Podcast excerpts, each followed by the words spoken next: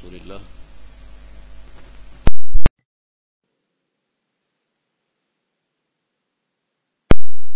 أشهد أن لا إله إلا الله وحده لا شريك له وأشهد أن محمدا عبده ورسوله. يقول الله سبحانه وتعالى في كتابه الكريم يا أيها الذين آمنوا اتقوا الله حق تقاته ولا تموتن إلا وأنتم مسلمون. يا أيها الناس اتقوا ربكم الذي خلقكم من نفس واحدة وخلق منها زوجها وبث منهما رجالا كثيرا ونساء واتقوا الله الذي تساءلون به والأرحام إن الله كان عليكم رقيبا. يا أيها الذين آمنوا اتقوا الله وقولوا قولا سديدا يصلح لكم أعمالكم ويغفر لكم ذنوبكم. ومن يطع الله ورسوله فقد فاز فوزا عظيما. أما بعد فإن أصدق الحديث كلام الله تعالى وخير الهدي هدي محمد صلى الله عليه وعلى آله وسلم وشر الأمور محدثاتها فإن كل محدثة في دين الله بدعة وكل بدعة ضلالة وكل ضلالة في النار. إخواتي في الله رحمني ورحمكم الله.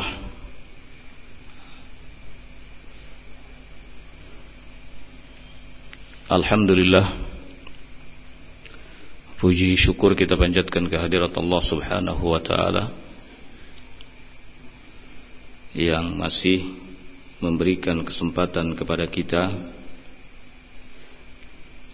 Hingga kita sampai di pagi hari ini Hari yang kelima dari bulan Ramadan. Bulan yang penuh dengan barakah mudah-mudahan segala amal ibadah yang telah kita kerjakan baik siamnya maupun qiyamul lailnya diterima di sisi Allah Azza wa Jalla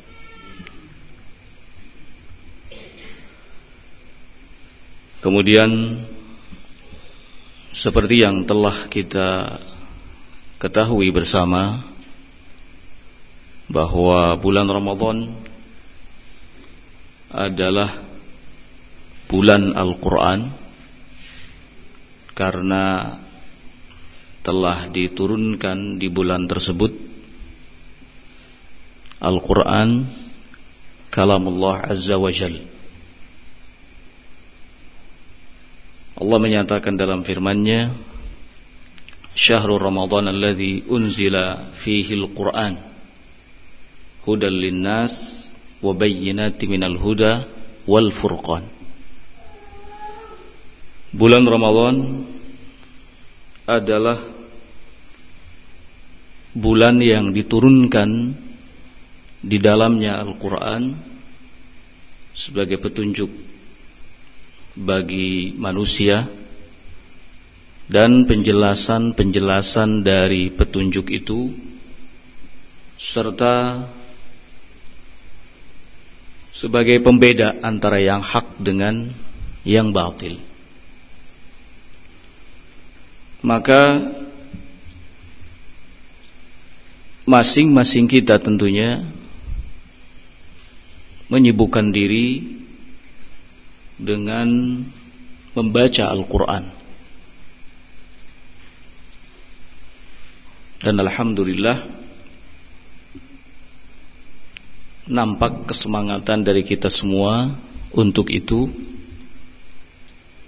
Namun demikian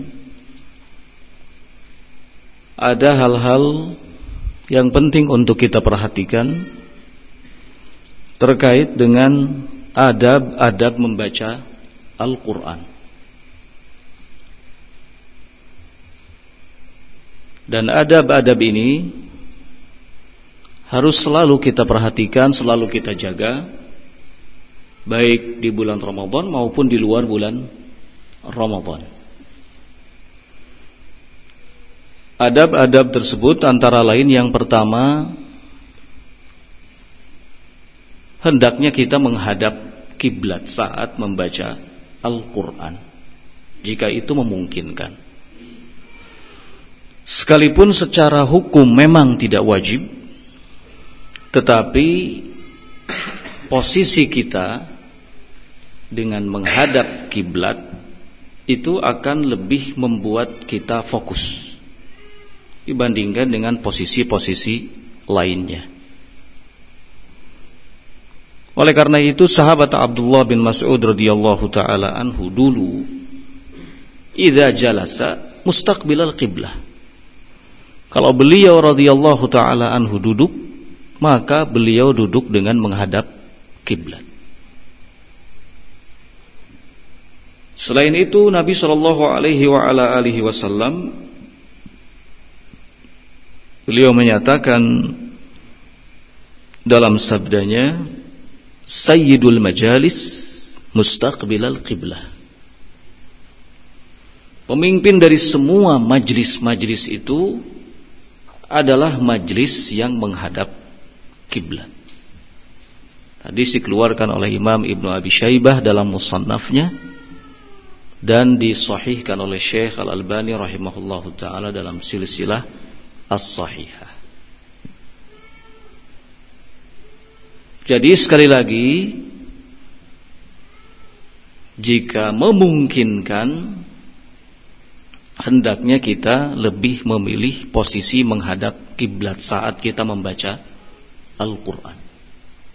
Karena Al-Qur'an adalah kalam Allah sesuatu yang paling patut untuk kita agungkan, kita hormati dan kita muliakan. Ini adab yang pertama. Kemudian adab yang kedua, hendaknya kita dalam keadaan sudah bersiwak.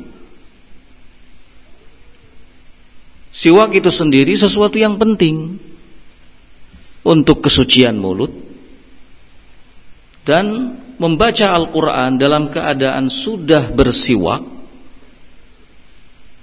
ini sebagai bentuk pengagungan terhadap Al-Quran kalau tidak ada siwak ya paling tidak gosok gigi. Nabi Shallallahu Alaihi Wasallam menyatakan dalam hadis riwayat Ahmad dan juga dikeluarkan oleh Imam Ibnu Majah As-siwaku madharatun lil fam wa mardatun lirab Siwak itu sesuatu yang dapat membuat bersih mulut dapat menyucikan mulut dan dapat mendatangkan keriduan Rob. Saking besarnya perhatian dalam hal ini, Nabi Shallallahu Alaihi Wasallam sampai mengatakan, "Laula an ala ummati, la amartuhum bisiwak inda kulli salatin."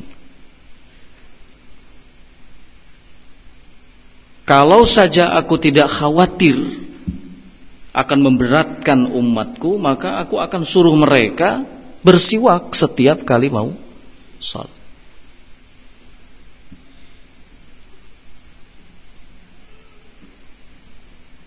maka penting bagi kita untuk mengupayakan hal ini saat kita membaca kalam Allah Azza wa Jal.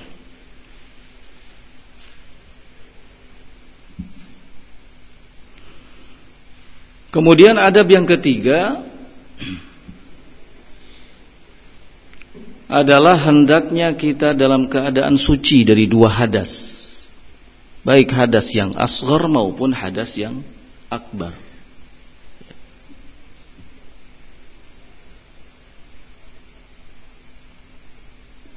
Sebab Nabi Shallallahu Alaihi Wasallam menyatakan, la yamussul Quran illa tahir. Tidak boleh ada yang menyentuh Al-Quran kecuali yang suci. Ini menurut sebagian pendapat yang mengatakan bahwa makna tahir di situ adalah suci. Karena ada juga pendapat yang lain yang menyatakan bahwa makna tahir dalam hadis itu adalah malaikat. Namun demikian tentu saja hal yang patut untuk kita perhatikan saat kita membaca Al-Quran, kondisi kita dalam keadaan suci.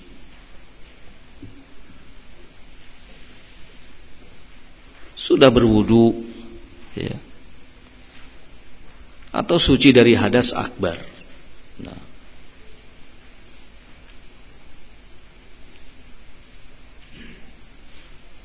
Ada berikutnya yang keempat adalah hendaknya pakaian kita dan badan kita dalam keadaan bersih. Ini didasarkan pada firman Allah Subhanahu wa taala di Quran surat Al-A'raf ayat yang ke-31. Kata Allah Azza wa Jal, "Ya bani Adam khudhu zinatakum 'inda kulli masjidin." Wahai Bani Adam Pakailah pakaianmu yang terbaik Setiap kali kamu hendak memasuki masjid Badan dalam keadaan bersih Pakaian juga demikian Saat kita membaca Al-Quran Yang kita baca adalah kitab yang agung Beda dengan kitab-kitab lainnya, maka pakaian harus selalu bersih, badan juga demikian. Apalagi kita membacanya di dalam masjid.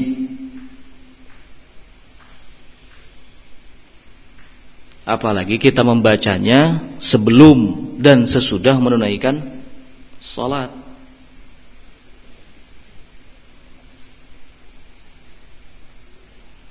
Ini adab yang tidak boleh untuk kita lupakan. Tidak boleh untuk kita abaikan. Kalau membaca kitab-kitab yang lain saja kita dalam keadaan fokus, kondisi pakaian, bersih, badan nyaman, maka saat membaca Al-Quran, tentu kita harus jauh lebih dari itu.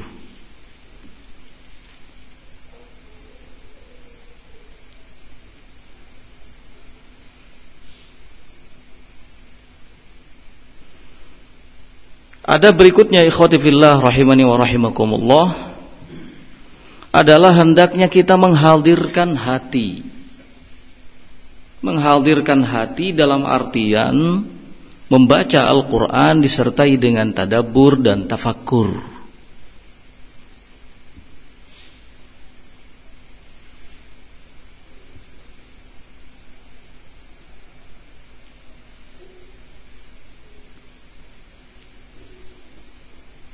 Allah Subhanahu wa taala berfirman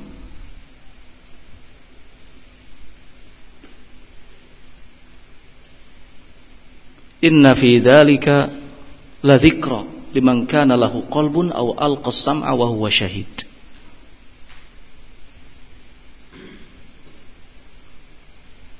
Sesungguhnya dalam hal yang demikian itu ada peringatan. Saat kita membaca Al-Quran kalam Allah Itu artinya kita membaca sesuatu yang isinya peringatan Bagi siapa peringatan itu akan bermanfaat? Liman kana lahu qalbun. Bagi yang memiliki hati. Au al-qassam wa syahid. Dan bagi siapa yang memasang pendengarannya Dalam keadaan dia menyaksikan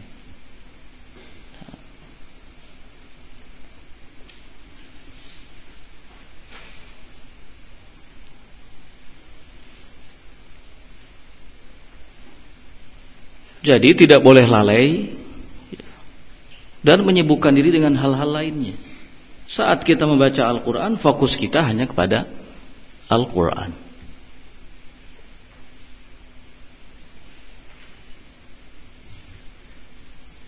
Kemudian ikhwati fillah rahimani wa rahimakumullah, adab membaca Al-Qur'an lainnya yang tidak boleh untuk kita kesampingkan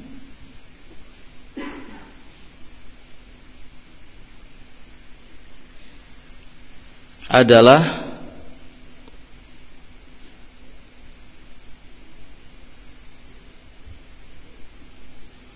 membaca Al-Quran dengan penuh konsentrasi. Tidak tertawa, tidak melakukan hal yang sia-sia,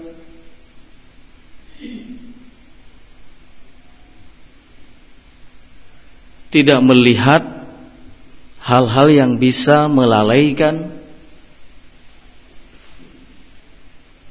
baca Al-Quran sambil selonjoran. Ini hal yang kurang patut. Ingat yang sedang dibaca adalah kalamullah azza wa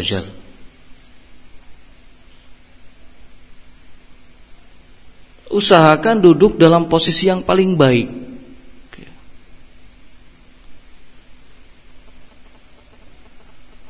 Kalau bisa untuk tidak bersandar, jangan bersandar.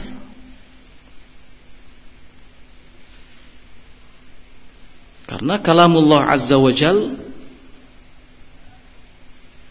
ini kalam pencipta kita, kalam zat yang kita ibadahi.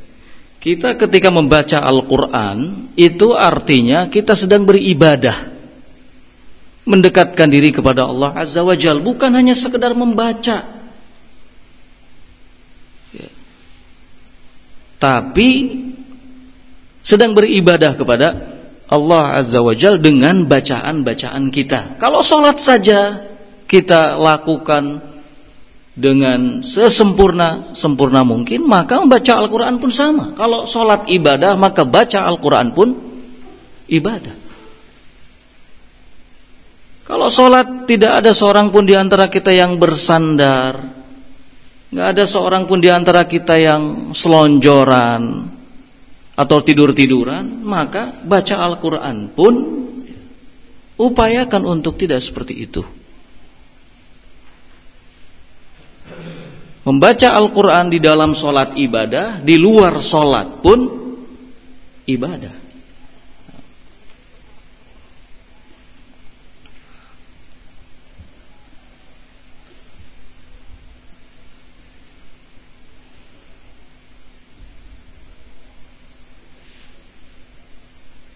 Kata Allah Subhanahu wa taala, "Kitabun anzalnahu ilaika mubarakun liyadabbaru ayatihi wa ulul albab." Quran surat Shad. Al-Quran adalah kitab yang kami telah turunkan kepadamu. Mubarakun, sesuatu yang mengandung keberkahan liyadabbaru ayatihi agar mereka semua manusia mentadaburi ayat-ayatnya waliyatadzakkar ulul albab dan agar orang-orang yang berfikir, orang-orang yang memiliki akal itu senantiasa mengingatnya.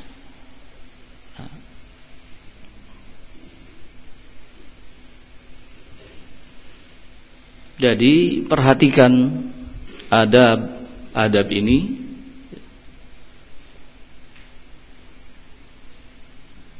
Jangan sampai kita lupakan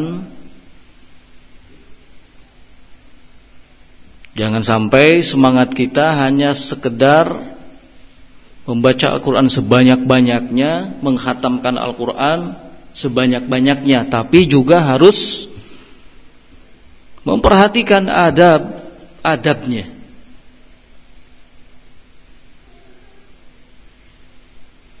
Segala sesuatu yang memiliki kehormatan itu memiliki adab. Jadi harus perhatian.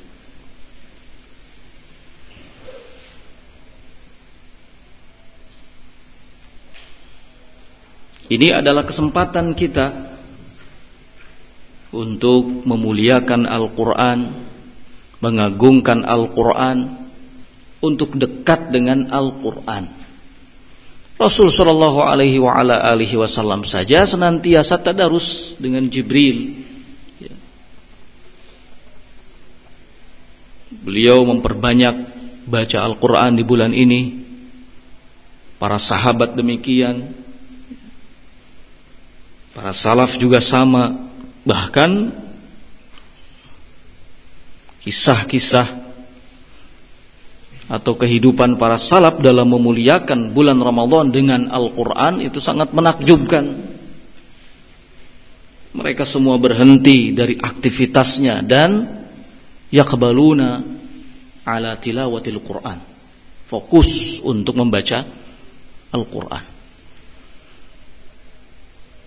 Jangan disia-siakan kesempatan ini. Kalau hari-hari biasa mungkin sedikit motivasi kita untuk membaca Al-Quran karena kesibukan yang ada. Ya. Khusus di bulan Ramadan, kita harus betul-betul memanfaatkannya. Ya. Gunakan waktu sebelum Qiyamul Lail, setelah Qiyamul Lail, ya. membaca Al-Quran barang satu lembar, dua lembar, itu sangat bermanfaat sekali bagi kita. Ya. Jangan cuma mendengarkan orang lain baca Al-Quran, ambil Quran, baca. Ya.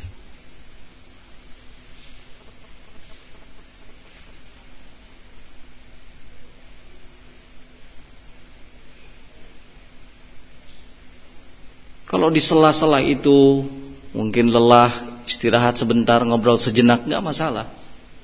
Namun sangat penting bagi kita ya, untuk memanfaatkannya.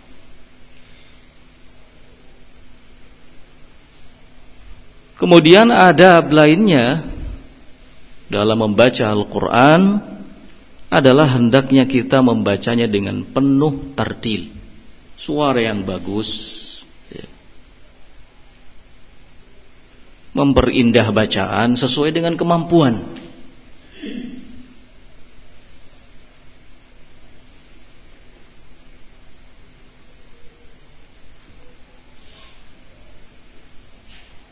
Sebisa kita untuk seperti itu. Allah Subhanahu wa taala berfirman, "Warattilil Qur'ana tartila." Dan hendaknya ketika kita membaca Al-Qur'an, kita baca dengan tartil. Dengan baik